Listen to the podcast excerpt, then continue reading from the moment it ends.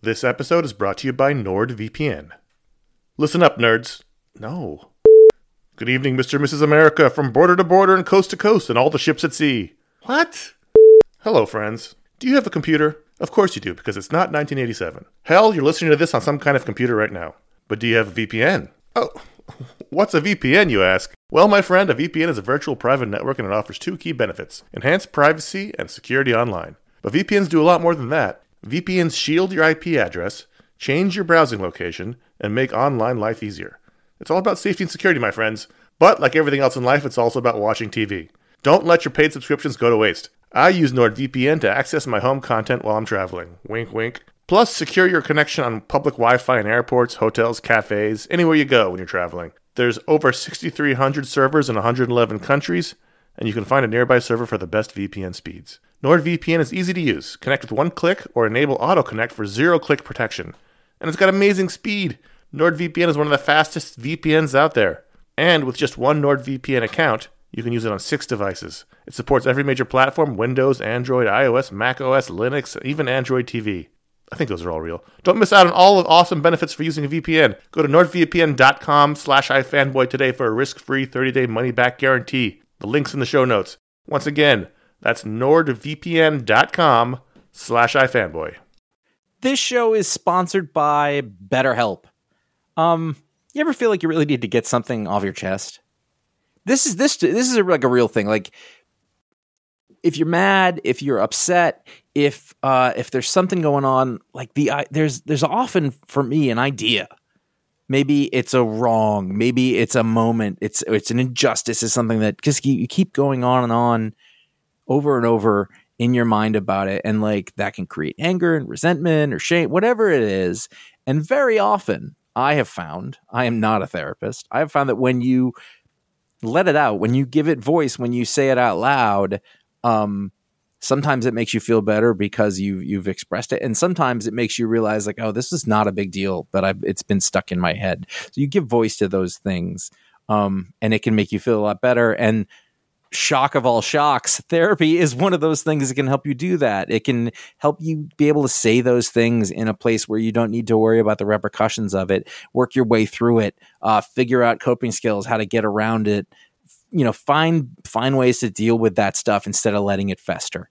Um, if you are thinking of starting therapy, uh, if anything I said sounds familiar, you're like, oh, maybe my life would be a little better if I could deal with that kind of thing. You should give BetterHelp a try.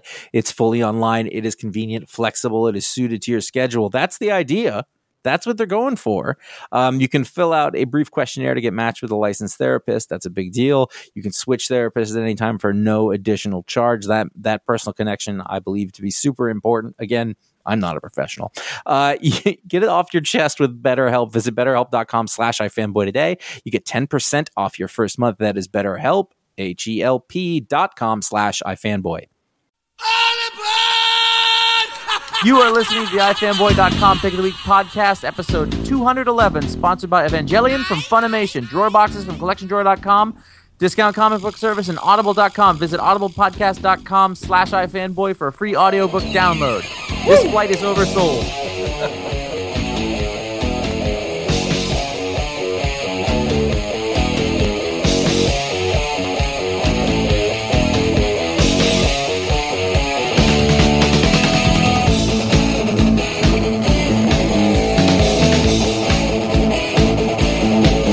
crazy, but that's how it goes. Millions of people living this world.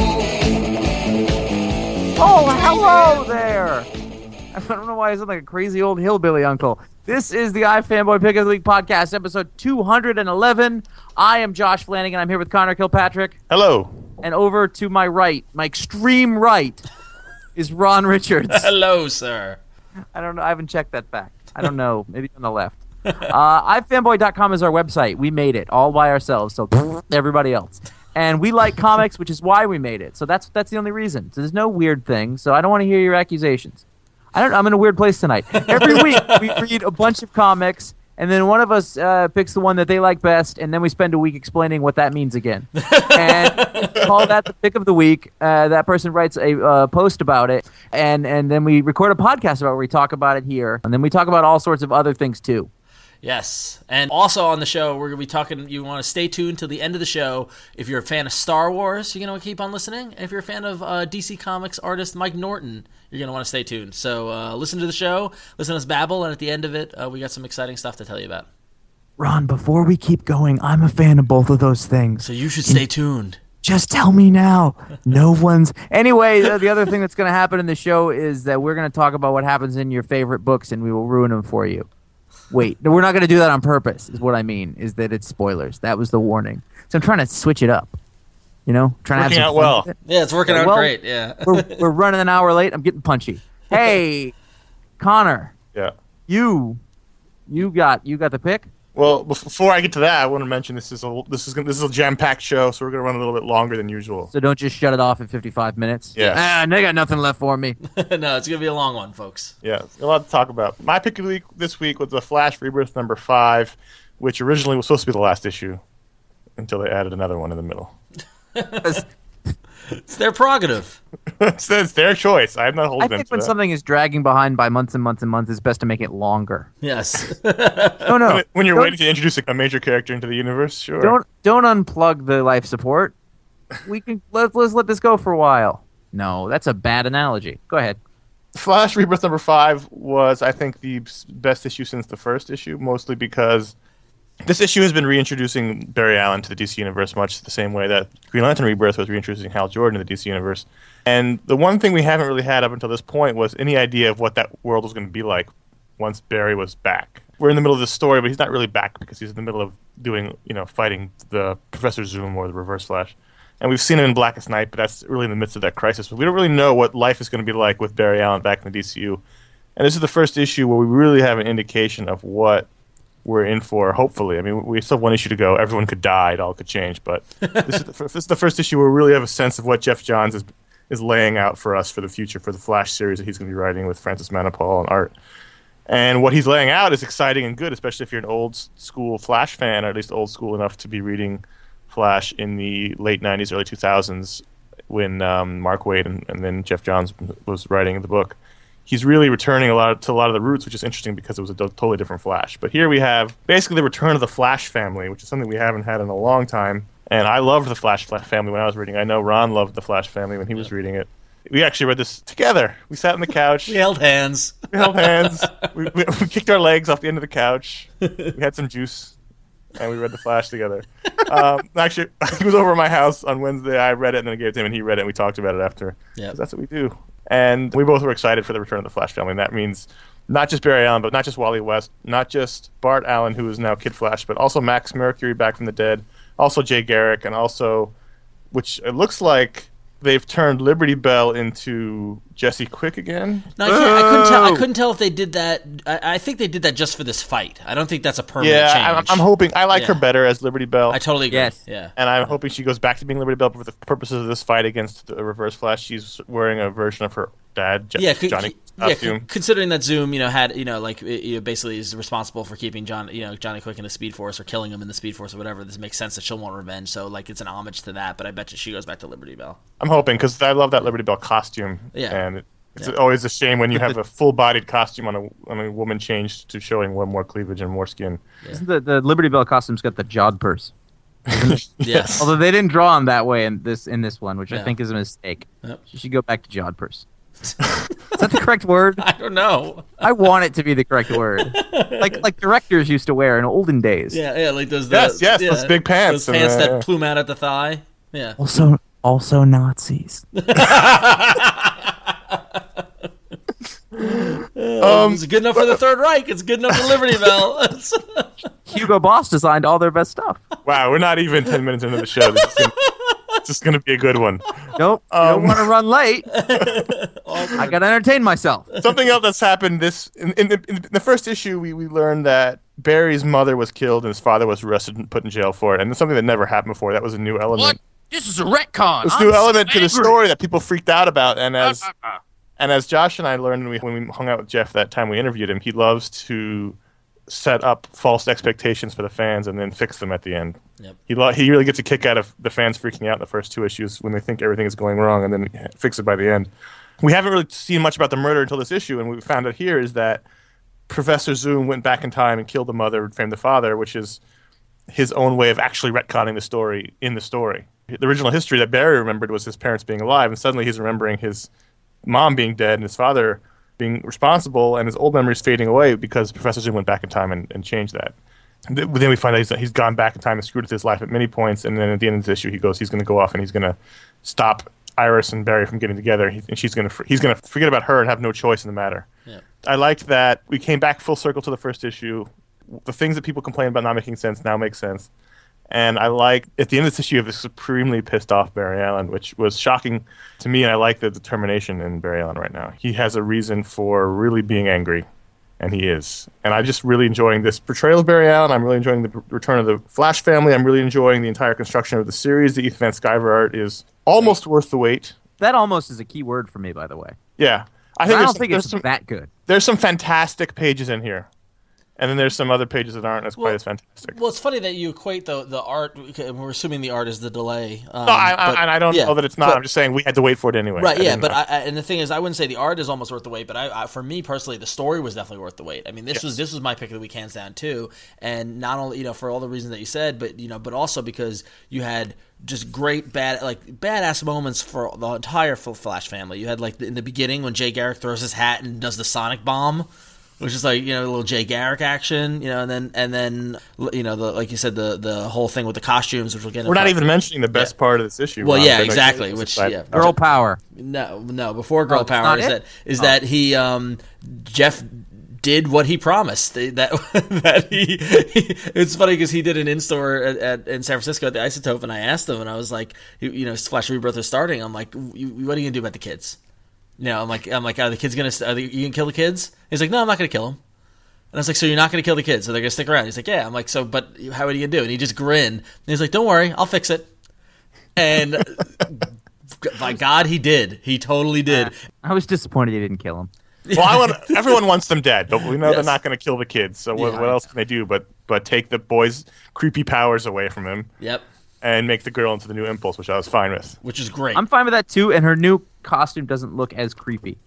no, her new Yeah. costume is the old Impulse costume. So it's I know that, Yeah, but size if you look, boots. there's a page where she had like she's in her old costume. It's the girl power page. Yeah. and she looks really creepy in it. Well, yeah, it's like it's I like don't- it's pseudo like- future costume. Yeah, no, but it's like it's because she's like a little girl and it's all skin tight, and I'm just Yeah. like, I don't know, this is weird. So the the impulse costume side of plays that down a little, I guess. Yeah. But um, so it's better. and and then we also get Wally Wally West's new costume, which honestly, like it's not that far off from what it previously was and the direction it was going when Johns was on the book in the '90s. It's the darker red. It actually, uh, Connor, when we were reading the book on, on Wednesday, it, it reminded me of the TV show costume. Actually, Yeah. the color. You know, the biggest difference is just in the in the in the mask, where as opposed to going with the the eye, the kind of triangles that Wally's had for the past couple of years in homage to Barry, they've given him more, like you said in your review, more like a Batman kind of cowl. Like He's- he's got a nose now. He- Yeah. Why doesn't he? Why doesn't he have pupils? Because if we've learned nothing else, it's that if a, if a dude doesn't have pupils, he's bad news. and he also has the wings up by his ears that are the Wally ears, as well as the the uh, the belt is the Wally belt. That's always been, you know. I mean, so it's it's still, you know, it's not that far. I was afraid I he was think going I to was go way far expecting off. something different. I was Yeah. I expecting more of a change. Yeah. Yeah. which is good. But no, I'm serious. Why doesn't he have pupils? Is He that a didn't have thing? pupils. He didn't have pupils. He didn't have pupils for the longest time. Yeah. Until Okay. Yeah. That was- most of his time as Flash. He didn't have pupils. Yeah. Nor my question. When he changed, he changed his costume in Flash 50 Yep. Uh-huh. from the old Barry costume to a new Wally costume, and that's when he went all pupilless. Yeah. put Um, in uh, but that's when he contacts? start when he started ta- when he started tapping into the Speed Force uh, for his costume too. That's when he there was a lot a lot more you know kind of subtle costume changes like going to the white pupils. And do you remember the dark? Do you remember the the Flash the um, Black Flash, uh, not Black Flash, not it Flash, was but the after darker Flash. red Flash with the metal lightning Yeah. Mm-hmm. bolt? Yeah, Yep. yeah. Yeah. This kind of reminded me of that one too. That's what I was thinking when I saw Yeah. it. Yeah. But it's good because you can actually instantly recognize it. The bolt is different, Yep. Yep. and the belt is uh, is instantly recognizable. As before, when it was thin, it wasn't. Yep, yep. It kind of works. I I guess that that kind of works. I, I did think that the I think probably my least favorite part of the whole issue was the everyone stick close and form a picture of your uniform in your mind. And I was like, so that makes it. I don't know. I was just like, that's That's how he did. He did it in a Speed Force. It Yeah. was- I get it. yeah. Well, I got to tell you, I mean, like it's and it's funny as a Flash fan that th those three pages, like that page where they're all running and then they're you know they're they're kind of grouping up, and then the bottom of it where they're all silhouetted around the lightning. And then when Wally said that, I, I knew when he said I learned a little trick with the Speed Force, I knew exactly where it was going, and I turned the page, and like you said, that shot of the Flash family, Connor, that that like I bought those PVCs in 2002 of the Flash family, I loved it, you know, like, and this is exactly it. It's they're all here, and that's that's what I loved about this book in the early 2000s, and so it was great to see it back. I'm glad Max Mercury's back. He's probably I'm Yeah. probably the most excited for that. I liked him a lot when he was a supporting cast Yeah, member. He was a great a- mentor. He's a hairy chest and, He a, and a does. He's, big he's, fly he's collar. manly. He's Yeah. old school manly. yeah, he is. no, Tom Selleck. that that collar is not aerodynamic. it's it not. probably But, it, took a lot but of he's the flapping he's the Zen master of speed, so it doesn't need to be aerodynamic. It's all Zen. So as long as you What feel sort of good. fabric does he use to keep it up? Probably velour. Yeah, probably velour. Yeah, with tight, Velour with the chest hair, probably. yeah, I'm guessing he's very. The He's thing is that he creates a lot of static with that velour, so you can't touch him after he's been running there. You get a nasty zap. There you go.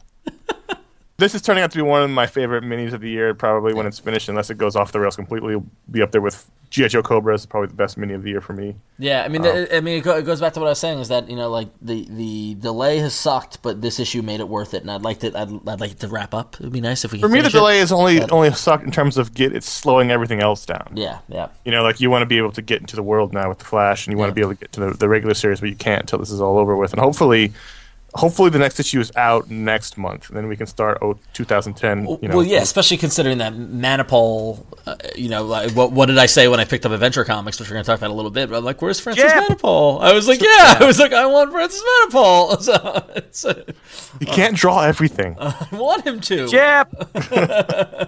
I totally. Oh, I All right, was we're gonna get to that book in a bit. Yeah. Let's let's let's stick to the format, people. Uh, yeah, but, but I I, agree- love I this agree- issue. It was great. It was, and I love the cover too. We should mention the cover, which was a homage. play on the the old Jay Garrick Barry Allen cover with them saving the guy from con- a beam falling on him. And Was here, that, is that in, was that in Flash or in Showcase? uh, I Uh, believe Show- it. was. I don't know. What am I answering for? I don't know none of nothing. that. I But in just- this, in, in- on this cover, Reverse Flash has gone back in time and beaten up Jay way back and punches Barry. So of course the guy is flattened by the beam in the in the foreground. I really like that a lot. It's yeah, a nice which cover. is great. Apparently Jeff Johns won some kind of award. Yeah, apparently that's what I hear. 'Cause it's right there on the cover. Apparently, Stan Lee was at those awards. Interesting. It was in the Flash. It was in Flash 123. Yeah. That's the issue. Yeah, I used to know that by heart. So the only other book that gave the Flash a run for its money was Punisher number eleven from Rick Remender and Tony Moore. So you liked it? I, I it was insane, and I don't. I liked it for its insanity. Yeah. I don't know much beyond that. Oh, I, I, That I would have been my entire review. Yeah, I, I mean, I was, I thought, I thought my guess, if I had to like guess what you guys would thought of this issue, was I was going to guess that you love the art because it's Tony Moore wonderfulness, but that you were going to hate the story because it was so insane and so out there. But I, I didn't hate the story. I just didn't Yeah. know what to make of it. yeah, I liked it for its insanity. I don't Yeah. know that I liked it for its story. yeah, I appreciated the audaciousness of doing the story, and I liked I loved the art, obviously. But yeah.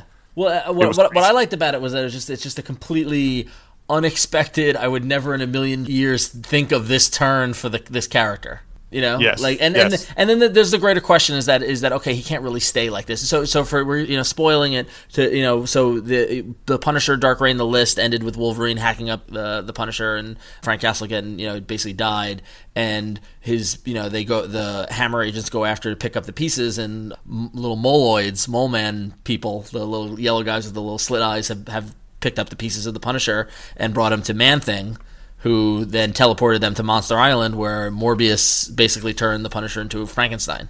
And there's a You big. just explained it a hell of a lot better than I understood it when I was reading it. oh, really? Okay. A little bit, like the teleportation. I didn't. I don't. I don't Well, know that's from just what I know about anything. Man Thing. I mean, that yeah, Right. that- yeah, that's So yeah. that's Um, a thing. Then obviously a man thing. Yeah.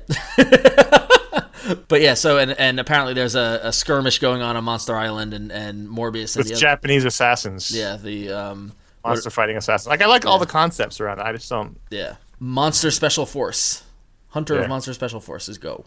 And yeah, so they they want the Punisher to help lead them because they need somebody with military strategy or whatever because they're they're being uh, wiped out by this by this force and the monsters aren't safe. I would not have predicted that. But now the Punisher is Frankenstein, and can he stay like that? You know, He's but, sort of, he's sort of robot Frankenstein. yeah. Did you like that when he re- when the the reveal when he looked at himself in the mirror and he's got a six gun on his, on his belt? It's like It's crazy. I mean, Yeah. that's that's that, it was a crazy issue. Every page almost I, I was reading going, wow, that's that's crazy. Like, Yeah. That's my reaction to it. I don't really have much more beyond Yeah. beyond that. I like Morbius as crazy scientist guy. You know, that's a, that's a different turn for Morbius, who's always been the, the vampire.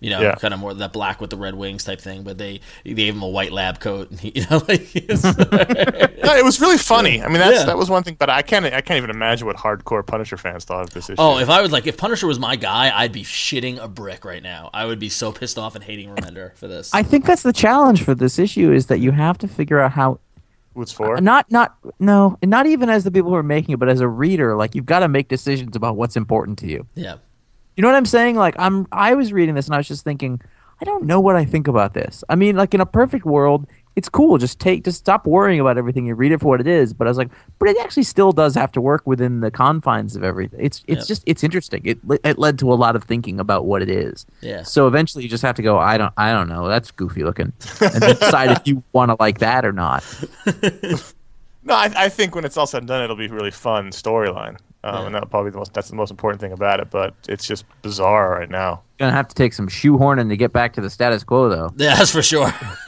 I mean, you thought Brubaker was in trouble at the end of Bendis's Daredevil run. I mean, anyway, here you go. Goodbye, Paul Cornell. What? He's Frankenstein. It's- I don't think Paul Cornell's gonna end up on the Punisher. no, yeah, Mm-hmm. Although that would be weird. it's a delightful character. What is what is also really oddly delightful is irredeemable number eight. I thought of two things while reading this issue. One, Mark Wade keeps sort of plumbing new depths of depravity in this issue, but only but in very subtle ways. It's not shock value. which I No, like. but it's it's very psychological and it's very subtle. And two, I don't know how this long this series goes. It's Mm. ongoing. You're right, I understand, but how long can you take this? Yeah. Yeah. That's that was my my question this issue. Yeah. Like it's it sort of fits more of the twelve issue structure for the mighty, isn't it? It's it's gotta be a Well, finite did you see the teaser for the net for the Incorruptible? Yeah, it's the bad guy gone good. But Yeah. Well, the thing is, it's not. uh, The thing is titled irredeemable, so it's not. It's not like it's named after the Plutonian. Yeah. So theoretically, you know, they can take care of him and then just have more stories in that world if they want to. Yeah. sure. Um, I guess that's how you keep it going because you're right. You can't keep the Plutonian story going forever. Right. It's it would get very old. Yeah. That hasn't yet. though. But yeah, no, I No, really, that's, I, yeah, that's just what I thought in this issue was how long can this go? Or how, where are they going with this? Because it can't. Eventually, he's going to die or he's going to kill everybody. No, but I but I like, but I really you know, true. I guess that to that point. But I really like this issue because this issue for the first time. And I mean, what number is this? I got the variant, so I don't have the issue number in front of me. Eight. Uh, this no, is it's the a great eight- issue. I gave it a five. Yeah, It was great. yeah, it's a great issue, and, and like for the first time, we see he's vulnerable, and it's not you know because what I was worried about is like all right, he's plowing through everybody. How is there going to be any progress? There's a great answer to that. Which is The the other the I don't know anybody's name in this book. Uh, the twin guy. Yeah, he was You know, great. the- and, and he'd been hiding all the power he had, and you just Yeah. seen somebody kick his ass, and it was incredibly cathartic. yeah, I think to read this book and see that happen. Uh, for me, I really think that one of the things that stood out to me as I was reading this is I, I just thought that uh, Peter Krause has. It was a really good showing for him. Yeah. I thought this is the best art uh, so far. it, it reminded me. It, it got a little Brett Anderson towards the, during the flashbacks. I can see um, that. which is good. I mean, which is great. I, I, I and yeah, I, I think Krause is really or Krause. I don't know if does he pronounce it like that the actor. Um, I had no idea. I think the art's really gotten strong, stronger as each issue has gone along. Um, I, and Yeah, I it- mean, that- it's like if you look at the faces in this throughout the whole thing, the acting is really strong. That's what stood out to me. I, I just feel like every issue I'm, I finish it and I go, that's the best issue this the run so far. That was the best issue so far. You Mm-hmm. know, like each one is building on the one before it. It's easily, easily uh, Mark Wade's best stuff in years and years. Yep. Yeah. He's finally back after, after 52. Yeah, Broke him into little pieces. and they put those pieces in a blender, and then somebody drank them. Oh God, it's gruesome. and then they were, and then they were flushed, and then lost and separated for years. On Monster Island. on Monster Island and reformed into an angry undead beast thing. Editor, That sounds a lot like Hellblazer. Well, it's funny you should mention that. Hellblazer number 261. This is Pete Milligan's, Peter Milligan's first part of the India storyline, uh, which takes place. You, anyone want to guess? South of France. Close. South America. India, actually. Oh, okay. uh, Ah. the overall storyline that's been going on since Pete Milligan came on. By the way, I've hated everything the guy's ever written. Okay, hated's probably too strong. I really, it's not my thing. You had you had, But I you had, you liked- had, you had troubles with what he's written. You, it didn't I really- didn't like. I, I've not enjoyed Pete Milligan's work, but I've liked every issue we've done of Hellblazer. I was sort of dreading it, and it sort of kept up. I was very happy with with uh, Andy Diggle on it, and I'm very happy with him on it. So, uh, if you were thinking maybe you want to try this out, this is not a bad place to jump on. Basically- Sometimes it's the you know the pairing of the person with the right property and the right time. Totally. and That's just the way it goes. Yeah. If you've been thinking about it, it's a good time. Basically, all you need to know is that he had a girlfriend and his shenanigans got her killed. Also, if you know anything about John Constantine, he gets everybody close to him killed. That's the story. That's That's, his it. thing. So that's his thing. Everybody except for Chaz, the cab driver, his friend. Uh, he goes to India because his challenge is that he's supposed to make him, in order to resurrect her, he has to become purified. And, and everyone laughs at him. You can't do that. You're a filthy, awful person. Um, and then while he's there, there's some other demonic shenanigans, or they're killing young girls uh, for some purpose or other. But it's neat because it takes place in India, so there's all this stuff about you know the colonialism and, and like the aftermath of the colonialism of the British in India, and and this little bits of, of Indian culture, and it's it actually reads. I've never been to India, but it feels like it reads fairly true and sort of fake gurus and stuff like that. Really nice. Uh the standout for me of this is Giuseppe Camicoli's art.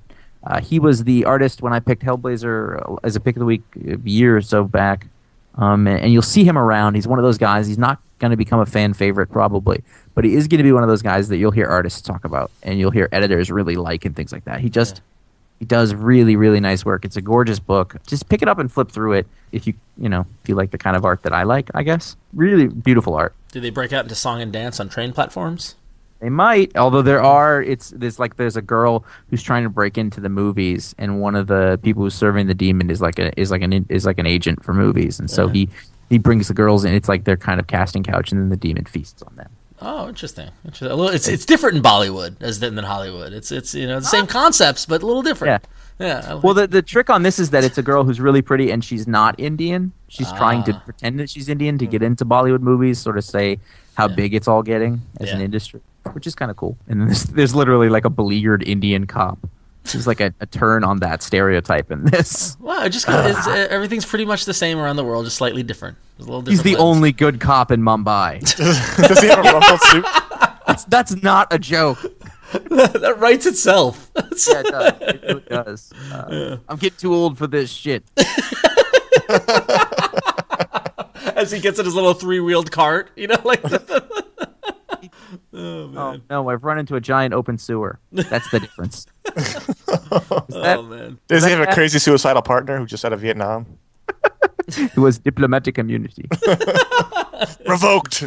the only thing that I remember about any of the Lethal Weapon movies, other than Joe Pesci, is is diplomatic immunity. And every time that I lived in Los Angeles, that I would drive past the hills and you'd see one of those houses on stilts, I would Uh. say diplomatic immunity. This is great movies. Yeah. You should reacquaint man. yourself with them. They swing a truck down on from a bridge onto a tanker. It's pretty It's, awesome. re- it's retarded. Was that Invisible two? Suit That was two, right? That was that was Lethal Two, Weapon two. two was the South Af- South African one when, when diplomatic immunity was two. yeah yeah but you're black It was three. when Three Danny was- Glover wanted to move to South Africa yeah Yeah. And apparently there was a fourth one. Yeah, I don't. It's horrible. was that with Chris Uh, Rock was Chris Rock yes. three or four Four. Oh, yeah. I never saw, I saw it. I never saw four I never Horrible. saw that yeah and that's why Jet you- Li. Jet Yeah. Li, Ugh. yeah, yeah not so good not so good That's just that's just throwing stuff in a blender. That's the Everything, the everything that was hot at that moment. They You know threw it what's in. fascinating about that is that Mel Gibson basically that character was like he was cop, crazy cop. He was playing crazy, and then he, went is really crazy, and nobody liked it. you know, like That's because his his crazy was mixed with a, a healthy dose of racism, and I think that that is really the key component into lovable or unlovable crazy. If you'll note, people really like Kramer, but they don't like Hitler. poor Michael Richards. There you go. Oh, that's what I. Oh, yeah, I ruined my own joke. Uh, I would have tied together much better. That's why you write material ahead of time. All guys right. are getting the raw feed. Speaking of raw feeds, Oh. in, in, in no way does that make sense. Invincible number 68 came out. We've got Ryan Otley back on this. Awesome. Apparently, from what I hear, Ryan Otley has decided to stop sleeping. really. because the man's output. Yeah. This was a truly- truly. this was a great issue. Great, great issue. This might have been my pick of the week. I This was haven't like quite this made- was like old school classic awesome invincible. yeah, it was. It was it was all the stuff that you really like about Invincible. I got to that second page, you just see all these word balloons. You're like, oh my god! And Yeah. then he's like, shut up. No, uh, but uh, yeah, it was great. I mean, that was even that was great. It was like it was like Yeah. classic Invincible kind of situation, from like the fighting scene to like the awkward scene with Eve and her parents, which was hysterical with the dad. It's- there's there's a page where basically uh, I don't know if people are reading this in trades or whatnot, but he goes to meet Eve's parents and they go out on the porch, and the, the Eve's father proceeds to say. It was like the most offensive possible, just the, like the most horrible conversation you'd ever want to be stuck in with your girlfriend's father, and it is not what you think. Yeah, exactly. It is basically like like I don't know. Kirkman went to a place there, and you know that and he, he- he's got to have written that page and just start laughing. Yeah, Yeah. yeah, yeah. Oh, man. And and then they put the kid in a new outfit, and because uh, the k- kid ages faster than everybody else, like it makes sense. And I never, never once before now, for some reason, made the connection that it's a it's a um, Miracle Man tribute. Yeah. Yep. He starts off as kid Omni Man, and now he's young Omni Man. I laughed real hard at that. Yep. There's some shit that goes wrong at the end, And and, then then some- then they some come shit- back to a, an old storyline that that they had left unfinished. Yep. And then at the end, there's one more. There was a bunch of things that happened. It's like wow, everything he, they wrecked the entire Earth, but they're still keeping up the level of drama and just you know Otley man, Good that guy stuff. Great stuff. so good, Yeah. so good. Yeah, this was a lot of fun. This Invincible sixty eight was probably my my runner up to to the pick. Yeah, Yeah, it was it was super super good. Guys, What you- imagine having Dr. Frankenstein as your father. Like Punisher Frankenstein or Doctor Frankenstein. Dr. Frankenstein. Okay, Gene Wilder. 'Cause And your classmate and fellow pilot is a partial clone of your dead mother. awkward. And Yeah. she's hot. Even more awkward. You've been forced by your father to pilot a giant living robot named EVA Unit 01 to fight deadly creatures called angels from destroying the planet. And to top it off, you have raging teenage hormones, and it's the end of the world if you screw up. No pressure, right? Evangeline 1.01, You Are Not Alone, the movie is the complete rebuild of the groundbreaking sci fi giant robot anime. Otuko USA magazine writes that Evangeline Otaku USA. reminds us of what an anime can be by having us flex all of our otoku muscles Otaku. yet always satisfies our basis need for cute girls in Mecca. Watch the first eight minutes of the movie at www.funimation.com slash Evangelion, Evangelion 1.01. You are not alone. Available now on DVD. And that's um, if you go to ifanboy.com, there are banners running on the site, and we'll have a link to Funimation.com Evangeline if you can't figure out how to spell it. But um, apparently, Paul Montgomery is a huge fan of the series. My fanboy writer. If he signs off on it, that's then- a that's a messed up stuff at the top. yeah. I mean, that's your mom, huh? All right, but you know. Anyway, uh, what Amazing Spider-Man six twelve? That was that was So better. Mark Wade, Yeah. not only doing well on the Irredeemable, but doing well on the Spider-Man, along with Paul Azaceta, who is is pretty damn good. Dude, Well, he, he, he was, I thought, very inconsistent. Oh, I thought, there were, interesting. I thought there were pages that were just beautiful. And like that one shot of Spider Man in the beginning where he's sort of flying through the sky, I thought, wow, where's this guy been all my life? And then every once in a while you'd have a really awkwardly drawn page. So I thought he was really good in some parts and just I not just- so good. I liked it parts. across the board. I thought it had a great Silver Age feel. I loved it. I thought it was fantastic, and I thought here's another one of those guys that I th- I personally think is amazing, and he's you know he's never going to be more than a fan favorite, you know, of, of a few people. Yeah. Uh, he did he did BPRD nineteen forty six. Oh, did he? Oh, cool. Yep. And there was a backup story but written by Joe Kelly with art by J.M. Ken Nomura, who did uh, Hell yeah. the team from I Kill Giants. And this is the first time I've seen Nomura's art colored. Looked and good in color. It looked great in color. My only problem with it was is that it takes place now, and everybody looked ye- like ten years younger. Oh, big deal. Right? No, I loved it. That was my, but that was my only thing. I'm like, is That's this a just his flashback? style. Yeah, No, Yeah. I loved it though. I loved it. Uh, I like this. My, I like the backup more than I like the, the main story. Yeah, I like the main storyline. I liked I liked what they did. What I he's did doing with too. Electro, I, I re- it was really strong. And may it may be because I'm coming off of the shit that was Guggenheim's arc last issue, but I thought it, I thought both stories were s- real strong backups. the, the characterization of the relationship between Peter and Black Cat, and then the stuff with Electro going on at the same time was a I thought it was a good reinvention of that character. It was fun. I had a lot of fun reading it. Solid. The other thing I didn't really like though was the, the, this. I don't know where this idea came from. It may have been around forever. I just never picked it up. Hmm. That Peter doesn't drink yeah, and that he got drunk off ginger ale at the wedding. Like that just seems so. s- Like, that was a little contrived. Yeah, yeah. That was a Disney mandate. If this deal is going to go through, Yeah. we read uh, 601. and we'd like you to make sure that that's not real. Yeah. like, come so on. says Roy Disney. He, w- he woke up out of the uh, whatever Roy, buried no, Walt. chamber he's living in or sleeping in. Peter Parker must not drink. Jesus. And then he collapsed into dust. Anyway, so so life i- life gets every now and then life gets better, and the week that Phonogram the Singles Club comes out is one of those times where life gets better. At least for me, issue five of Phonogram the Singles Club came out, and it's with this issue that I realized that this trade is going to be so much fun to read Yep. because you're s- now that we're five issues in, you're seeing the same night at the club in Bristol and all the the intertwining characters and how they're plugging into each other and how they're interconnected and how they're all like the, the bigger story that Karen Gillan has been weaving. This one, uh, this one was I, I thought was really really good. I don't know if I'm alone. Yeah, and it opened with a you know particularly uncomfortable cutting scene. Yeah, well, you know that's what happens. that razor's deep in there. Um, Yeah.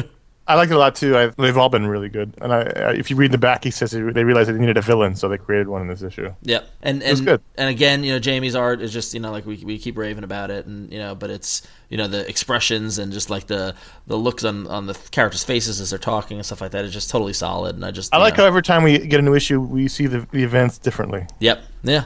We've seen the, we've basically seen the same two hours or so uh, five times. Yeah. fifth issue, and every time we get a new perspective on what actually happened at the, at the club that night. So This I like is really that. like it could be like a, one of those great nonlinear storytelling movies. You Yeah. know, where, where you're seeing it from different point of views and stuff like that. And beautiful, beautiful last page, which I now own. because the word balloons on the last page are Smith's lyrics. That's why I bought it. I see. I wasn't a big fan of the backup story though. Oh yeah, well yeah, the backup stories are you know you, you take them or leave them. It did have a big two-page spread of just one step beyond, which is always a good thing. Hey, you guys are talking about backup stories. Mm-hmm. Apparently, there is one at the second half of Adventure Comics number four, but I couldn't tell you. Th- th- you couldn't tell that there's a backup story. Why? I don't know. I, once I get to the end, I just stop. Yeah. Well, no. Once I get to the end of Adventure Comics, uh, it takes me f- about two seconds to realize it's not the next page of the main story, and then I stop.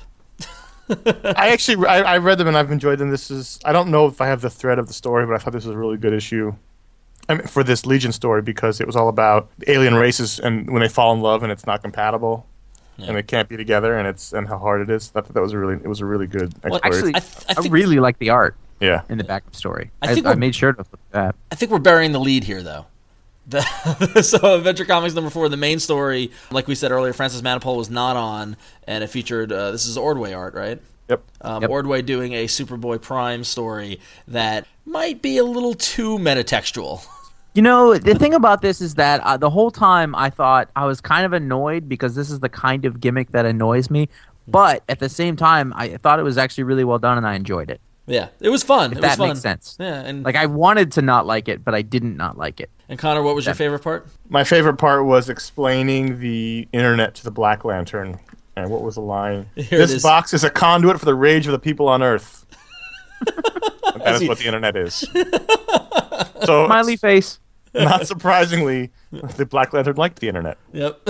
because they seek out rage and very strong emotion. I, I liked it too. I like I like Ordway's art a lot. It was a th- different inker on him than they've usually had in the last couple times he showed up in DC books, but it, it was a, it was a thinner line than normal.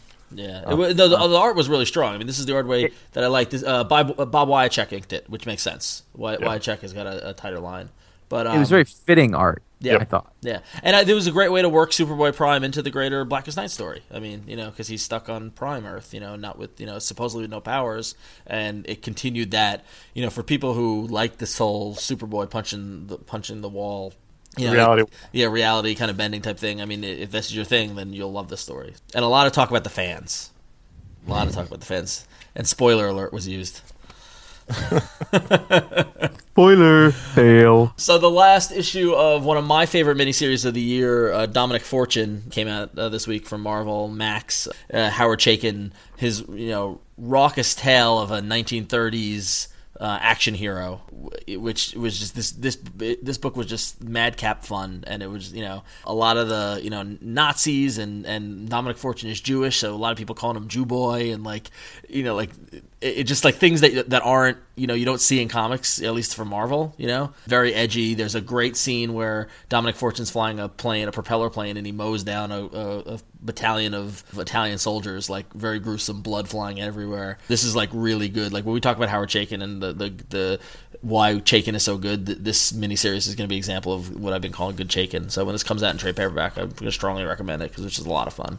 I don't remember you talking about this mini at all. He I talked about, the first, one. Yeah, yeah. Listen, guy who remembers everything. I remember him talking about it. So there. Maybe I wasn't on that show. oh, well, you still you catalog everything like the you like Uatu. anyway, um, And it's not a bald joke. anyway, this is this was great. Where and, and of course Dominic Fortune saved the day. He saved he saves the day by um say uh, there's a coup d'état attempt on, on Franklin Delano Roosevelt. Coup And- d'etat. And um, they've got Franklin Roosevelt and Eleanor Roosevelt hostage, and uh, the villains are holding a gun to Eleanor Roosevelt's head. And the only thing Fortune can think to do is to shove FDR's wheelchair into Eleanor to knock the gun out of the guy's hand. Good times.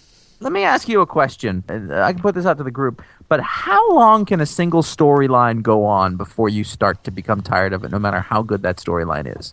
Is it two years? Uh, It's more at this point. Okay. Is it uh, so? Uh, R- Ron, you want to talk about Realm of Kings? Realm of Kings one shot, which kind of kicks off the next chapter in Advent and Landing's epic space cosmic storyline, um, as well as Realm of Kings Inhumans number one came out this week as well. A little double whammy of Realm of Kings. My answer is uh, it, it can still go. It can keep it can keep on going because I'm still loving it. Josh, I gave a little sigh. I was like, uh, another. Yeah. All right. Well, in the re- in the Realm of Kings one shot, Quasar goes through the breach, goes into the hole, the rift in reality that the last event, that the War of Kings event caused, and comes out on the other side in an alternate universe where the Avengers are all corrupt and, and evil, and Earth has been you know sucked dry, and they discover the rift as well, and they're going to use it to go back to to take over our Earth. So it do the becomes Avengers all have goatees? yeah, it becomes that kind of story. No, they don't. Isn't that uh, But- the crime syndicate? Isn't that Yes. the same? Yeah, somewhat. Yeah. But what was interesting, what wa- what I found interesting about this was that I really, really liked the art. Uh, Mahmoud Asrar from Dynamo Five did a, did a few pages, but then also uh, Leonardo Manco did the art in, in the alternate universe, and I really, really liked it. Oh. And and Monko using a different style then, because he's Hellblazer artist for a long, long, Oh, long, long really? time. Oh, wow. I didn't Yeah. know that. Oh, yeah. cool. Totally. Um, but yeah, so I, I don't know. It's, it's it's an interesting story. I don't know where it's going to go. But then Realm of Kings and Humans basically focuses on the next you know chapter of the story of the Inhumans, and then the Black Bolt is you know quote unquote dead in the battle with uh, Vulcan in the in the War of Kings, um, and how they're dealing with you know how Medusa is now uh, the, the reluctant queen, and you know and you get hints of maybe Maximus is going to come back and, and go his evil ways. You know, like one panel, one creepy panel. I thought this would be right up your alley, Josh. This is great. This is just good Inhumans. I know. I actually just haven't had time to read it yet. There's, so there's Oh, okay. my horrible answer. But I'm flip. it's not that I'm not going to. I'm saying that I like went to go read it, and I was like, Ugh. And it had nothing to do with whether it's been good or not. I just is like, I just feel like it's like a book that's you just been reading for a long time. Yeah. But you are not kidding about the Menko art. Yeah, the Manco art's good in, in Realm of Kings. Yeah, yeah. But oh no, Josh, seriously, read the In- Inhumans one because it's it's it's good. In, I think it's good in humans. Uh, but I'm curious Oh. No, what I'm, you I'm think. so. sure. I'm not going to not read that Yeah. in any way. Cool. All right, so uh, those are the books that came out this week that we were digging. You go to ifanboy.com forward slash comics. You can see all the comics that came out this week, and you can rate and review them and write a user review, uh, uh, a review of the book that you read. We want to highlight a couple of them from you. So our first one comes from Jedi Master Rob 2001, who reviewed Supergirl 47, gave the story a 5 out of 5 and the art a 4 out of 5. And at the time of this recording, 0.44% of you made it your pick of the week.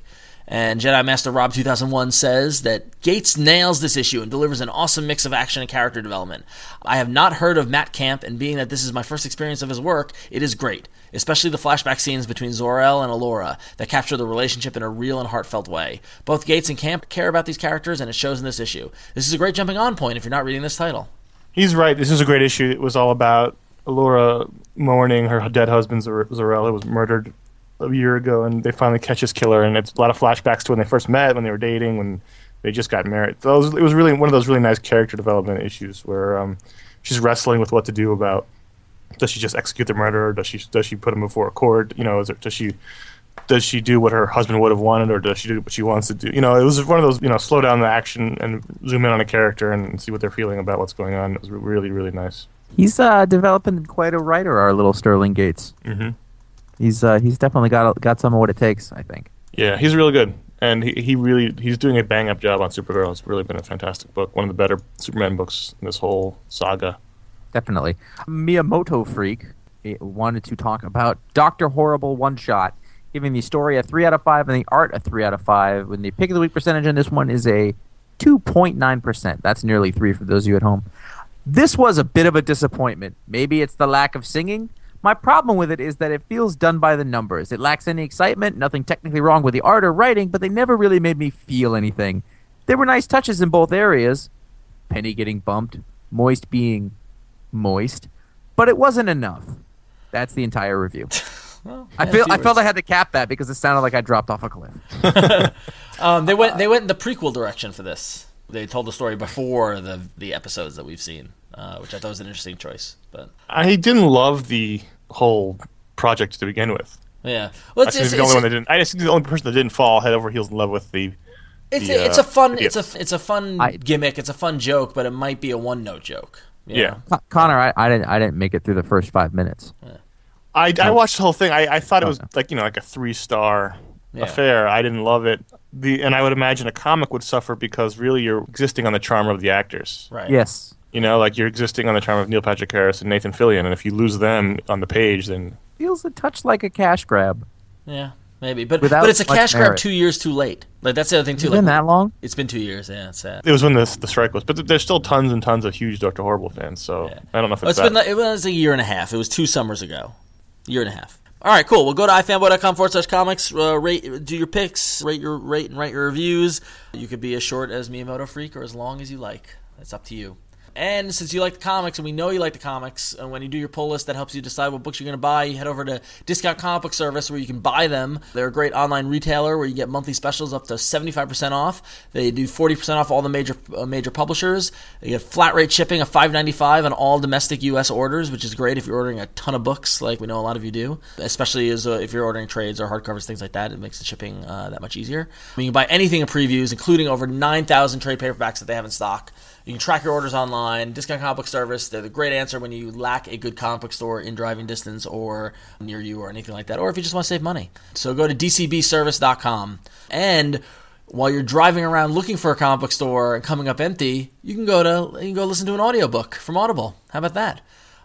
Um, Audible is the place to go to for audiobooks. We know you already like to listen to people talking like us on podcasts, so audiobooks are really the next logical step. You can download them to your iPod or any music playing device, whether your, your phone or MP3 player or anything like that, your Zune, it'll all work from Audible. They've got over 60,000 titles across all genres, including a really fleshed out sci fi and fantasy kind of genre section, which is, you know, right in all of our wheelhouses. If you go to audiblepodcast.com forward slash ifanboy, you can sign up and get a free audiobook and a free 14 day trial. So you get a free book and you get to try out the whole service. Super cool.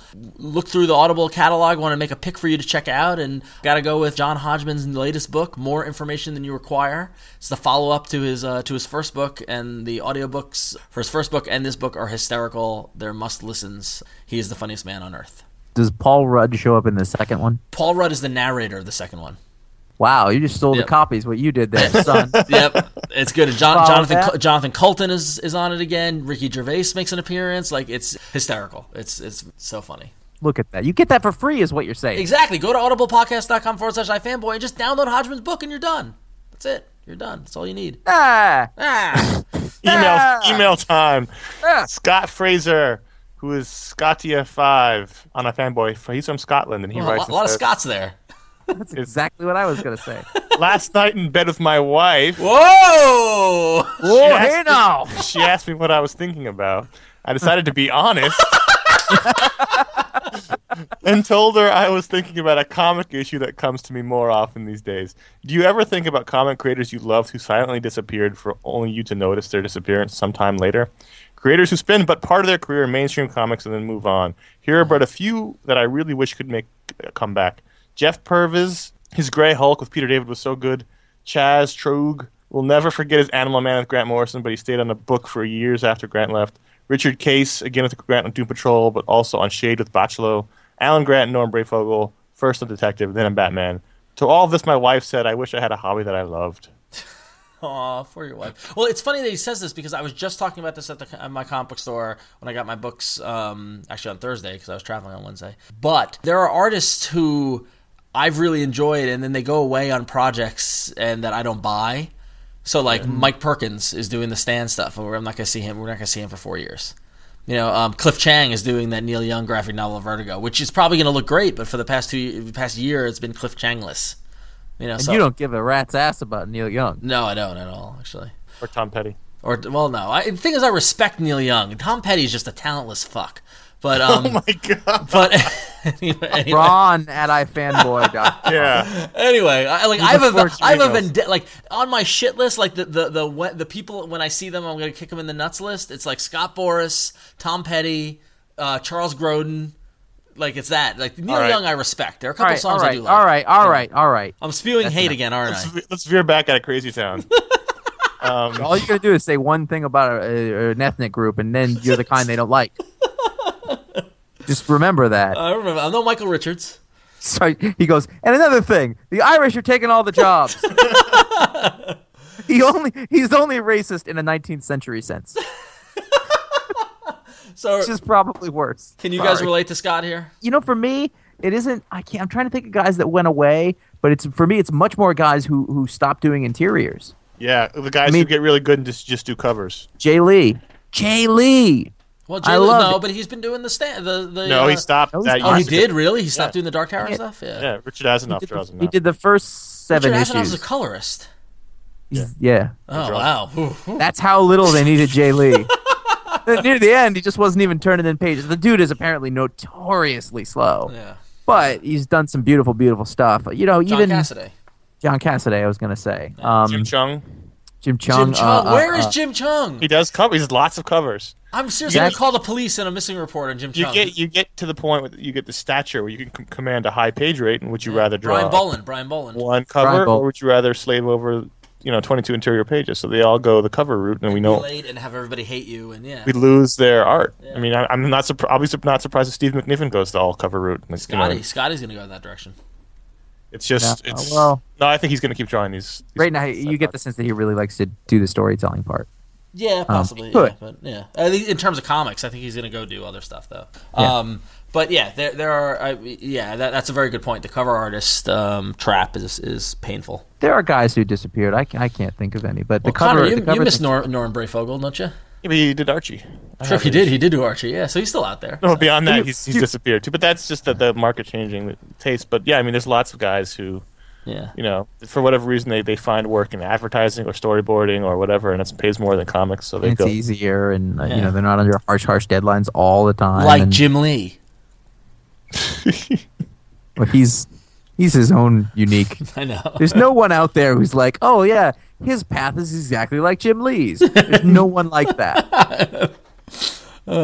So um, Scott, Something, made, something heavy could have fallen on Jim Lee, and he'd be under there for. well, he'd- he's Months. like the atom. They wouldn't. he'd be fine. Why do I why do I feel worse about this joke now than four years ago when no one was listening? We haven't made a lot of pocket-sized Jim Lee jokes in many years. People complain that it takes him a long time to do those pages. You know how heavy that pencil gets? Is that is that is that racist? No, he's just Yeah, small. It's just it's, it's sizist. Here's the thing. Here's the thing. Jim Lee, I mean, like he could buy and sell me. I'm stuck in a room having a conversation with him. I will be so intimidated by that tiny man. We interviewed him. Oh, I interviewed him. Yeah, that was it was. yeah, it tense. was, it was. Yeah, it was. It was a rough interview. Well, it was hard to Because get, reach the microphone all the way down to you. we were- that, and he was playing World of Warcraft the whole time. Jim. Jim so can was- you just please so was- just AFK, Jim? AFK. Why is it K? Oh, keyboard, not computer. so Scott, maybe uh, you can recommend cooking to your wife as a hobby, or uh, sewing, knitting. Some women like knitting. Guys, I check your email. I just got a cease and desist from Wildstorm. Weird. Oh God, that's too funny. all right, so if you have any emails that'll cause us to get into legal trouble and or trouble with one of the most powerful creators in the business or any other eth- ethnic group, please email contact at fanboy.com. Literally one email from Jim Lee shuts us down. Before we're gone, send We're those done. emails in. I challenge you, Jim Lee, to shut us down. What a wonderful way to go into he it. might be one of the top ten most powerful men in comics. Might be. Oh, he definitely is. Yeah, he is. Yeah, yeah. Gotta be. Yeah, no, nobody tell him about this. Yeah. Not a problem. He's he's he's rolling, making the mayhem out there with the Tyrese. important guy. Not to mention the fact that I'm not really a fan of the guy's art. Okay. Yeah, let's do it a wonderful time to go into a sponsor spot.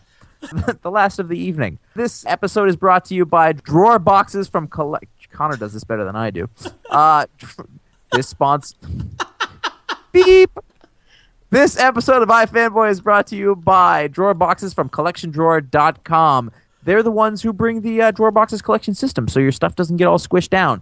But if you want to have those, you can also use the upright dividers. And the upright dividers are these neat little upright things that you can put in your boxes to separate them and stop them from falling down and sliding around like that. They're the box sort upright dividers. If you use multiple upright dividers in a drawer, you can even create sections for your favorite titles or, or make spaces if they're not full yet and do all sorts of things just to keep your, your stuff from falling over and, and being more messed up. And it just simplifies your, your collection. So if you're like, let's say, who among Ron, where you have to be very, very organized, or Yes. you're like Connor, who. Uh, also is very very organized. I couldn't think of a separate thing for you. Uh, box sort upright dividers would be good in addition to their their normal collection drawer box system, which are is all these things they have for people who want to take really good care of their stuff and organize it. You can go to collectiondrawer.com and you can check out drawer boxes, box sort upright dividers, and box locks, box anchors, which is my favorite thing to say. Uh, those are all exclusive trademarks of the Collection Drawer Company, and they can get you can find them at collectiondrawer.com. And make sure you mention iFanboy when you order. tell them, That's true. Yeah, tell them that you, Sure, you should do that. You heard about it. Heard about him through us. All right, on to our voicemail as the train wreck continues. Uh, we got a question about collecting issues into trades. Hey, this is Chris from Georgia. I posted a Stu Clutch on the site. Uh, the discussion you guys had on the most recent podcast about the Lobo book uh, got me to thinking about the transition from issues to trades. And I was wondering if you thought a three a book that contained three issues at say seven dollars uh, might be a way to move people away from single issues to more of a trade format, maybe slow the transition and move it to the uh, six issues each trade format. So maybe a three issue book every three months or so for seven dollars. Personally, I'd be in favor of that. Just wondering about your opinion on that. Also, wanted to commend uh, you guys and Josh specifically for your work on the Andy Schmidt interview. Um, that was just good journalism. It was fun to listen to. Well, thank you, Chris, for that lovely sentiment. I had fun talking to Andy Schmidt. If you haven't listened to that, it's a really neat. We haven't had a conversation like that with an editor before. You can go back and listen to it. Go to the podcast page on on ifanboy.com. Anyway, interesting about that. I- It's been tried before. I think the sort of longer issue for seven bucks. Some people have that been Gorilla successful- series from I- Image has done that a couple times this past year. Yeah, Yeah, and that, that didn't really work for him. Yeah, Well, Well, that's that's specifically one series draw, written and drawn away. Talking more collecting in smaller Sure. trades and shorter trades that come out more frequently than the ones that come out now every six issues. well, he's saying he's saying three issues. He's saying three issues worth every three months for seven bucks. I don't want that. no, No, not at all. Now, I think if I'm going to buy a book, I want to buy a book. If I'm going to buy Yeah. issues, Yeah. I want to issue. Yeah, I mean, uh, the thing is, I'll take I'll take a six, you know, I'll take a forty-eight or sixty-four page kind of supersized, you know, kind of issue that is like you know five ninety-nine or something like that. I'll do that, but if it comes, it's got to come out monthly or mo- every month and a half, or you know, like three months is too long, you know. But that's nitpicking. But um, That's a taste thing. I mean, that might work for some people, but I don't think any of us like. I'd rather you know, I'd, I'd rather do a six issue trade, you know, and, and do it that way. yeah, well, well, he also feel says like- you know he's looking at it for some way to bridge the gap between the issues to move everybody into trades, which is not something I support anyway. Yeah, I, I, I think that I like trades, I like issues, I want them both to exist in their own little world. You know? Yeah, I don't think you need a stopgap between them. Exactly, I think. yeah. you know, it's, you know, right, right now, the thing is, is that people set up this adversarial relationship between them, Right. and they don't really have to because you have both options right now. Right, but that's And- that, that's the comic that's comic fans right there. It's like you can't It's like the versus. It- it- they've got it. for- It's fascinating the trend over the past two years about all this positioning things: Marvel or DC, creator owned versus company, trade versus issue. You know, like, Pick a favorite yeah, and die defending it. exactly, just irrationally. Indeed. Oh man! All right, our next voicemail's got a got a question that I know Josh and I are gonna fight over. Hey, I fanboy. It, this is Tom from Knoxville, Tennessee. Let's go and say I love the show, and I, I gotta say, uh, I think Nova is still the most exciting book out there uh, that Marvel's doing. Uh, props to Dan and, An- and Andy just for how well it's structured. More importantly, here's my question: Who, what's more interesting to read right now, Green Lantern Corps or Nova? Because you know they have a similar kind of setup, but I think Nova is a lot more exciting right now, even though Blackest Night's going on in Green Lantern Corps. Well, I don't read Nova in, in issue, so I can't weigh in on this debate. But Josh, you can. I'm assuming. Yeah, why are we going to fight about it? Because you're always making the joke that Nova is poor man's Green Lantern and that it's a rip-off character and stuff like that. Its origins indicate that that's totally what it is. Yeah, It doesn't mean it's not good though. yeah. Sure. Doesn't have anything to do with. I was a good. little defensive. All right, I'm sorry. Yeah, You've Jeez. browbeaten me for years now. I think you're just upset that I'm right. No. Anyway, no. It's an either or question. It's not a yes or no question. I He said am. he I thought- am he said he equally. thought that Nova was better. I Oh. am equally enthused that uh, when each book comes out, if it's a week that Nova comes out or Green Lantern Corps comes out, I read Nova first. Really? That's because you're. That's because you're allegiance to the character. Right, but that but but that said, I said notice I said Green Lantern Corps versus Nova. Green Lantern versus Nova. I'm reading Green Lantern first. I've got to say that in this one instance, it is very difficult to separate myself from the hype around the thing. Because whenever a Green Lantern issue comes out, the- the entire internet is a buzz, and they, they're like, everyone's talking about the stuff that's going on, and there's a level of excitement that, you know, will may su- surprise some people who think that I don't like the book because I haven't picked a Blackest Night issue for pick of the week. But there is an excitement to it where you're like, ooh, and there's not really a buzz a- around Nova. No, well, Ah. it's like it's like it's it's like you know, Blackest Night is the big event that everyone is talking about. and Nova is like the quiet kind of cult favorite. You know what I mean? Yeah, like, but it's an it's outside like observer who's, who's, who only read the hardcover of Nova and is going to get the other trades because they're not putting out any more hardcovers. So I have to go back and get the first two trades so I can have them all in trade form. oh god, that's almighty, another discussion. You're sick. You're sick. Yeah, I'm sick. You do the same thing. Oh my god, I saw the ad for The Walking Dead book five. Finally, See, there you go. Sorry. I think Nova had a lot more groundswell buzz on it before War of Kings. yeah. I yeah. think Yeah. I think it really hurt the momentum on that might series. have. I don't It know if might it was have. good or not. I'm not speaking to the quality. All I can speak to is there's a lot less discussion on Nova and Guardians of the Galaxy than there used to be. Actually, War of Kings didn't really affect the Nova book all that much. Oh, but it affected the buzz on the, it. the whole True. line, yeah, dra- it did drag the line a little. A, little- I, I do concede that, but I almost see like I almost see like Nova, like Doctor Who, and Green Lantern, like the Transformers movie. Okay.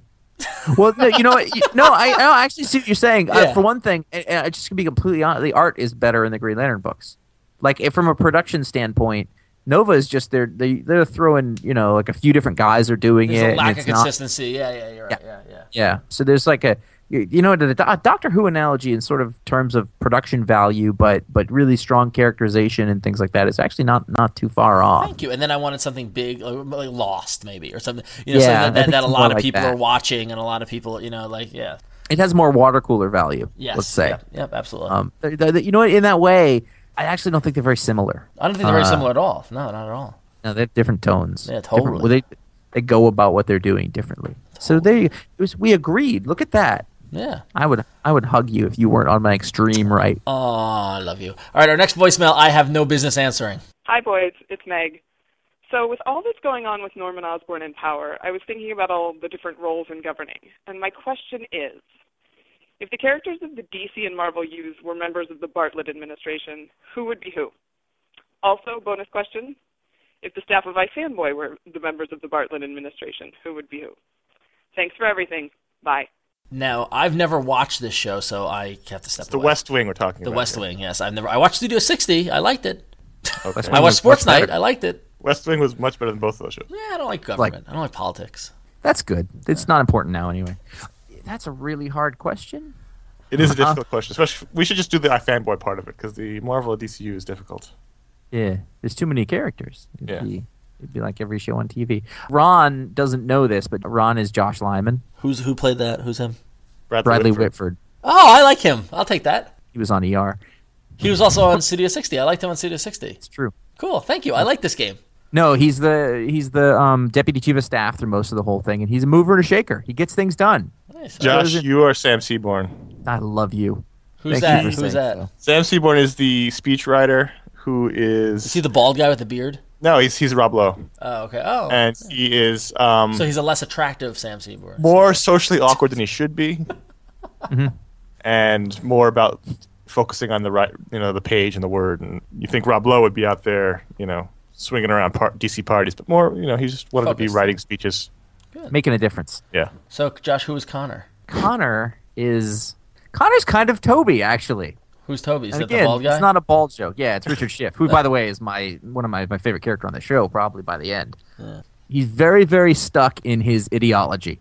He, he, no, he has a very strict concept of what is right and how things should be, and he will fight until his dying death. To uh, he will not give up his his principles, uh, and he's he's a very smart and very uh, forward person, but quiet. Does that mean that the Bartlett's going to end up firing me? Whoever Bartlett is. Well, th- Toby did something to deserve that, quite honestly. but look at you, you're already blaming the other guy for the mistake of the character I compared you to. So who's Martin Sheen? Jimsky? No, no, Oh, no, no. I don't think we have a Martin Sheen, to be completely honest. We don't have a Bartlett. Interesting. Could it be Paul. Stan Lee? To bring this out, Paul is, what's his name? The guy they brought in later. Plays Sam. Will Will Bailey. Will. Yep, he's Will. Oh, so that we're gonna when we replace you with Paul, that'll make sense too. Oh, should I not have said that? And Jim, I guess Jim has to be Marley Matlin. Joey. No, I don't know. I've lost the thread of this analogy, but uh, the original three worked fine. Yeah. Sonia's Richard Reese. Excellent. She's British. Oh god. All right. And you're copping out on the DC question, the DC Marvel. There's just too many characters to go through. It Yeah, would we- require lots of We would effort. have had to work on this ahead of time. Yeah. All right then. But that worked out pretty well. We're so off the rails. Let's do another voicemail. Why don't we? Fuck it. All Fuck it, right, do it. fuck it. All right. Here's another one. Hey, what up, guys? It's Tio from uh, Orange County, California. Long-time listener, first-time caller. Just wondering, uh, what artist has done your favorite interpretation of a beloved character or uh, just any character in general? Um, personally, I love Mazzucchelli's Batman or uh, Michael Lark's Daredevil. Um, yeah, that's it. Love the show. Thanks very much. Hey, Tio. Tio, some of you out there may not know, has the distinction, uh, right along with Brian Nazarello, of calling Joe Casey the same guy as Joe Kelly. Oh. Epic. That's just for him. No, we kid. It's a good question. I think probably the best way to do this so we don't go on all night would be to take like your favorite character and talk and tell about your favorite version of him. So Well, who's yeah, that, well, your that's favorite that's like the Cyclops? that's like the idea. Like when you when you picture a character, what like for do you- example, yeah, like when I in picture your- how they Superman, look in your head. when I picture Superman, I picture Kurt Swan, Superman. I don't know why Mm-hmm. I do. So what for me, Cyclops? Um, uh, it's, it's Jim Lee. As much as it should be John Byrne, it's J- J- like when I started reading X Men was right when Jim Lee started, and that's what kind of framed my uh, Jim Lee. With Cyclops. the no no head. with the no yeah, hair, the the blue and gold, yeah, with the with The awkward yeah. strap across his chest. Yep, that is what I picture in my Yeah. head. Tiny hands. That's the guy I fell in love with. Ooh, did I say that out loud? Now, Connor, are you still? I'm, I'm guessing for Connor, is it Brayfogle still? yep. Yep. Okay, For that's your Batman. favorite. Well, Batman. the angular sort of horror take on Batman. It was unlike anything else. You know, the other guys at the time were guys like Jim Aparo, who was great. I love Jim Aparo, but Brayfogel's take was so different than everybody else doing Batman at the time, and it was so interesting and a little bit of a menace to it. And there was a lot of energy, and when he moved, he, it seemed like he was all sh- sharp angles and you know, almost like a lightning bolt. And it was when I was just starting high school is when he was really ending his run on Batman, and it was very instrumental in like you know formative years. Yeah, So when I think of it, that's what I think of. I'm gonna. I'm gonna give a slight qualifier because probably one of my fa- my favorite characters probably Hawkeye, Ronan? but Oh, I was gonna guess. I was gonna guess you were John Ridgway, Constantine. Constantine I Jock is pretty sweet on that. The thing about Hawkeye is though is that he hasn't been Hawkeye for such a long time that Now I it's in the can't- '60s. yeah, I can't think of an artist Perez? Like I don't No, I mean my favorite my favorite Hawkeyes would probably be John Byrne because he's the guy who would have who would have sort of, you know, Well, defined pic- that. picture Hawkeye right now, and who? What does he look like? Who drew Well, him? Well, he's so generic looking. Oh, everybody draws him the same. No, he kind no, and that's fine. But like, I'm just saying the kind of art that I like these days, like my favorite artists, are not guys like John Byrne. Yeah, but that's not But the that- question. that's not the No, question. I know. Yeah. What do you But think? he's the one Your I think of. definitive, your definitive artist is John Byrne on Hawkeye. When you think of him in your head, Yeah, no, he's definitely the, the guy who I guess I, I picture in that sense. yeah. Ha- For me, Hawkeye, it's either Byrne or Perez. Yeah. Yeah, I think Perez. I think Perez are actually ba- honestly Bagley with uh, when he was in Thunderbolts because that was my like, first. That would big be my exposure. sec- that would be Yeah. my second choice. Would be would be Bagley because he that was a really that was probably one of my favorite Hawkeye stories was when he joined the Thunderbolts. Yeah, Uh, yeah, Really good stuff back then. I mean, other than that, I'd, I'd have to pick like like Captain America. yeah. And Captain I- America for me, actually, it's, it's Perez also. Just from Captain that, America. I'd probably go. I'm gonna go Epting. Epting is really uh, claimed and owned that character for me.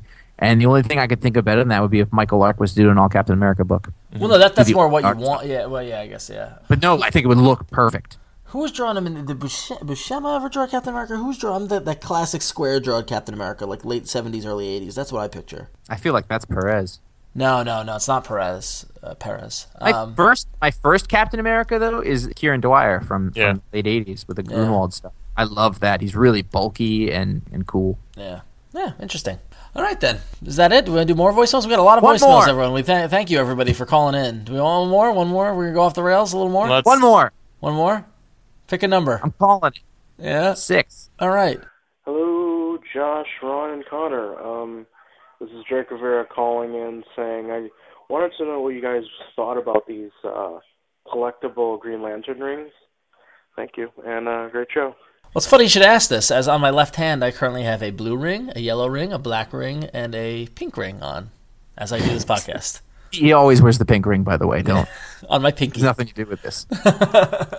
I think the ring promotion is fun. Have you noticed how the holes in the rings for the fingers are progressively getting larger? think, I haven't. I, think haven't they're- even seen any of them. I think they're realizing um, they're realizing that who's actually wearing them. It's true. The old ones that you would get at the shows, tiny. like Yep. old Green Lantern ones, are really tiny. I have black. that Flash one we got at the J- Jeff Johns interview, which is somewhere. I can't That's read that was a the- tiny ring. That was a tiny Yeah, ring. that was like a pinky ring. No, but the other serious- ones I haven't s- even seen. them. seriously, like I've got, and, and these guys can attest. I got fat fingers, right? I'm a fat fingered, and that yellow lantern, Slippery too. That yellow lantern ring fits on my thumb. That's how big it is. Hmm. I think the ring promotion is fun. I think, I mean, it all depends on what the retailers are doing. I mean, I've heard varying stories. and- Some are selling them. Mm-hmm. yeah, some some I've seen some where they're selling them. Some are requiring you to buy the books associated with them because they they need to buy fifty copies of Booster Gold in order to get the bag of blue rings or whatever you know. So they're they're saying buy Booster Gold, get a ring. I can understand why they're doing that. My my store like it gave them to me because I'm a regular customer. You know, I bought Booster Gold because I wanted to. I felt bad because he had to buy all that many you know stuff like that. But you know, like he's not adhering to the rules. You know, Uh, and some people are saying the rings are rare and they're not. Like they doubled what they sent retailers. So I don't know. I think it's Mm-hmm. So what you're fun. saying is, if it's if they're selling them, it, it's kind of a bitch move. Yeah, yeah, selling it. Yeah, don't buy these rings. You, you there, that's a bitch move. Yeah, I, I literally have not even seen one. yeah. I don't know. Josh, do they have them at your store? I got a Black Lantern ring a while ago, but I I, I wasn't even I wasn't paying attention until until it was already happening. So. Yeah, the blue It ring's was already on pretty your finger. You were already dead. bad- The blue ring's pretty badass. You should wear them all to work and see what Yeah, happens. exactly. Yeah, Hey guys, notice anything different today? I have hope on all my hand. And then over here, I'm waving my left hand. Are you afraid? It's because it's yellow. Why are you talking like that, Ron? I'm not sure. I think these rings have a magical power. Did I ever tell you why I hate the Irish? Hey, who's that small Asian guy? Oh no! Oh, this show is a disaster. I love it. All right, so I feel bad for anybody whose first episode this is. yeah, this is a wacky one. So Please, call, please go back uh, one episode and listen to that one. So give us a call. Leave a voicemail. One eight eight eight fanboys is one eight eight eight three two six two six nine seven. We I did don't even know warn how long we've you. been going on. At this We point. did warn you at the top of the show that this would get would be a long one. It would be wacky. All right, I've so enough of lost the track of time. Thank you to everyone who's called in for the voicemails. I know last week we said we wanted you to call in. We still want you to call in. We got a whole bunch of them. Uh, keep calling them in. Keep them to about 30 seconds. Let us know who you are, where you're from, like Tio did, and so, and Meg and some of the other callers. So leave a voicemail at 188 fanboys, 188 326 2697. Oh, wow. I just threw up a little in my mouth.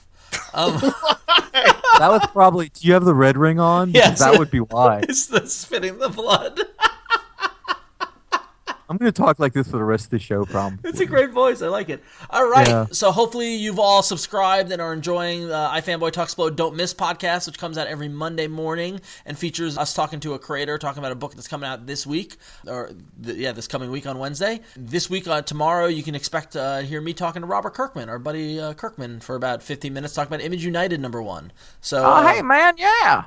so go to ifanboy.com tomorrow to, to listen to that or to download it, or go to iTunes and search for iFanboy Don't Miss and subscribe to the podcast. Don't miss out on it. Assu- assuming you're listening to this on Sunday Yes, right. Hmm. So if you if you're listening to this on Tuesday, go back and find it. or 2011. Yeah, then, then Or- go go to Google and you know.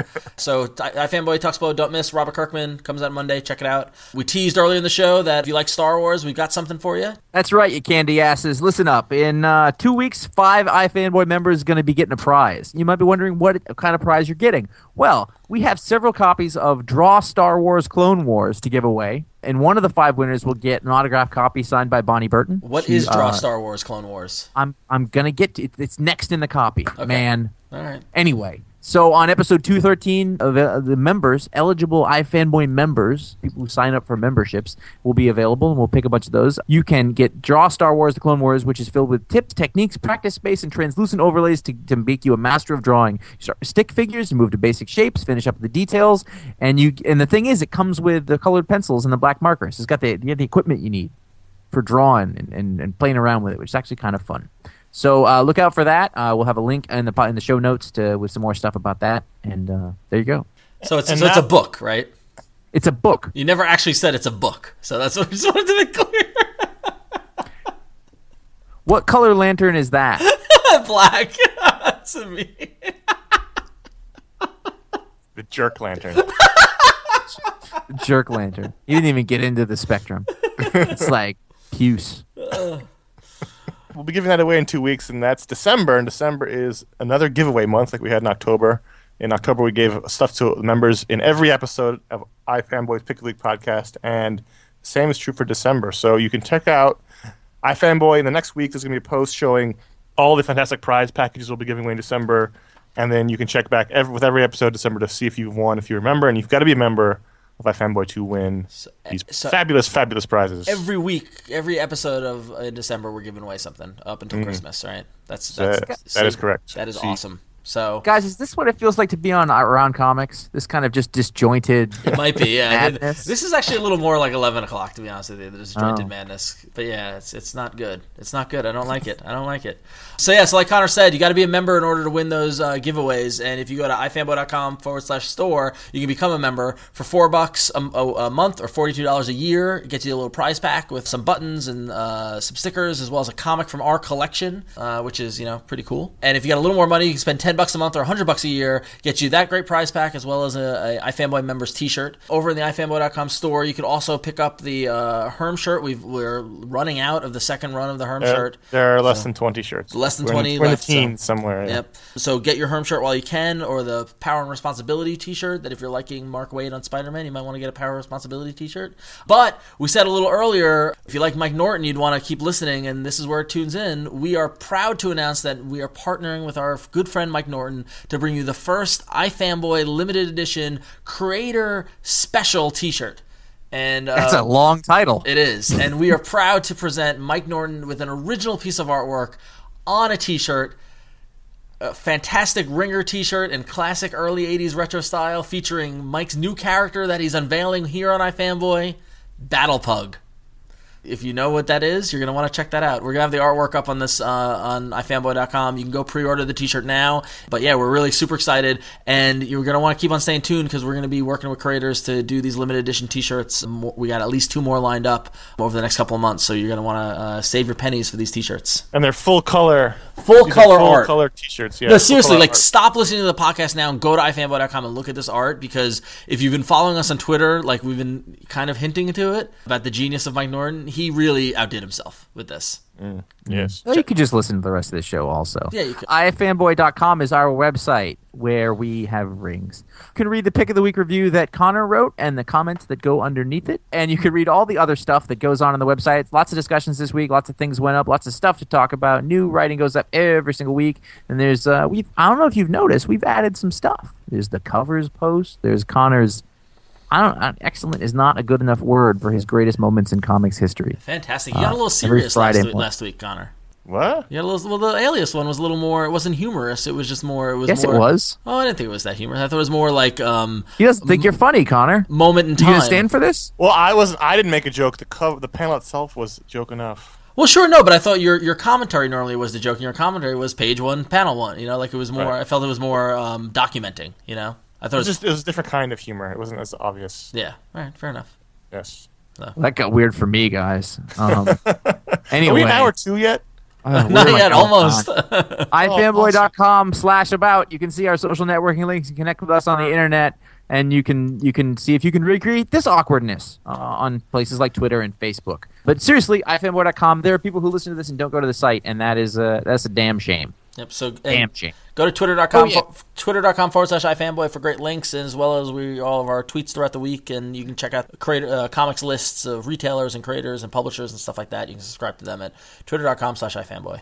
Also, the video show returns on December second. Dun, dun, dun, dun. You know, normally when the show goes this badly, Yeah. it's because one or more of us is drunk. And, and I'm And sober. we're I'm all stoned. stone cold sober. Stone cold sober. so figure that one out. I'm on Very tight. two hours sleep. Uh, email us at contact at ifanboy.com before we go out of business. Leave us a voicemail, 888-FANBOY, which is 326-2697 before we go out of business. Any comments, questions, or concerns, discussion topics, legal advice for how to deal with Jim Lee's army of lawyers. oh, he's going to crush us. Oh, fuck. I feel bad. I actually do. We're doomed. Yeah, there's a reason why we stopped those jokes. Yeah. Ooh. Ugh. If you like us, go to iTunes and write a review. Hopefully, not you didn't base that decision on this show. Tell your friends about the weird, crazy guys you listen to on the podcast for an hour and a half. Tell your mom. Spread the word. Don't follow the word mom with spread. Your cloned mom. Yeah, you're cloned hot mom Oh God. and classmate. I think she likes me. Dude, she looks like your mom, but hot. Oh, I'm totally going to watch that now. honestly, go back and listen to the- the previous week's show. Yeah, really. That is more indicative of the normal show. This one, I don't know what the fuck. Have you been Unless drinking you- at all, Connor? I'm just totally sober. That's so Maybe that's unlike the you. problem. It's so unlike you. I Yeah. don't know what happened. Oh my God. Well, I don't know about you, but I had fun. I did too, guys. what ring are you wearing now? I'm wearing indigo, but I have no idea what it's for. It's the fun ring. Indigo's fun. Is that the sluts? No, that's, that's pink. purple. That's pink. The sluts. Whatever. All right. What's indigo? Stupid. No one knows what indigo is, by the way. compassion. jerks, it's right? compassion. It's compassion. They they talk in a weird language and carry a stick. And They put They're a like babel- Teddy Roosevelt. they put a babel fish in their ear so other people can understand their weird language. That's a Hitchhiker's Guide joke because That's- apparently shit hadn't gotten nerdy enough. Until next week, hopefully, I'm Ron. I'm Connor. and I'm a red lantern.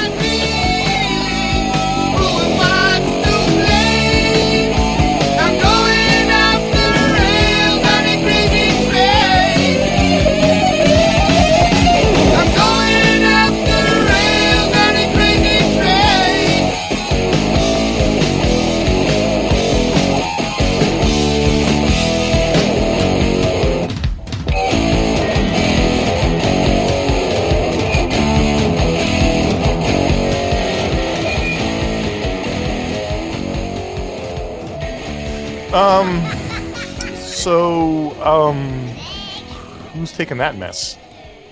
Hotness. I'll, I'll take it if Ron, if you do the Murmur show. Um, I'll buy that for a dollar. All right, All right. I mean, I could do I could do this one too if you want to do the murmur show. I'll do this one. I'll do it tonight. Okay. All right then. You can have this mess. Yeah, send me the Hot, mess. hot mess.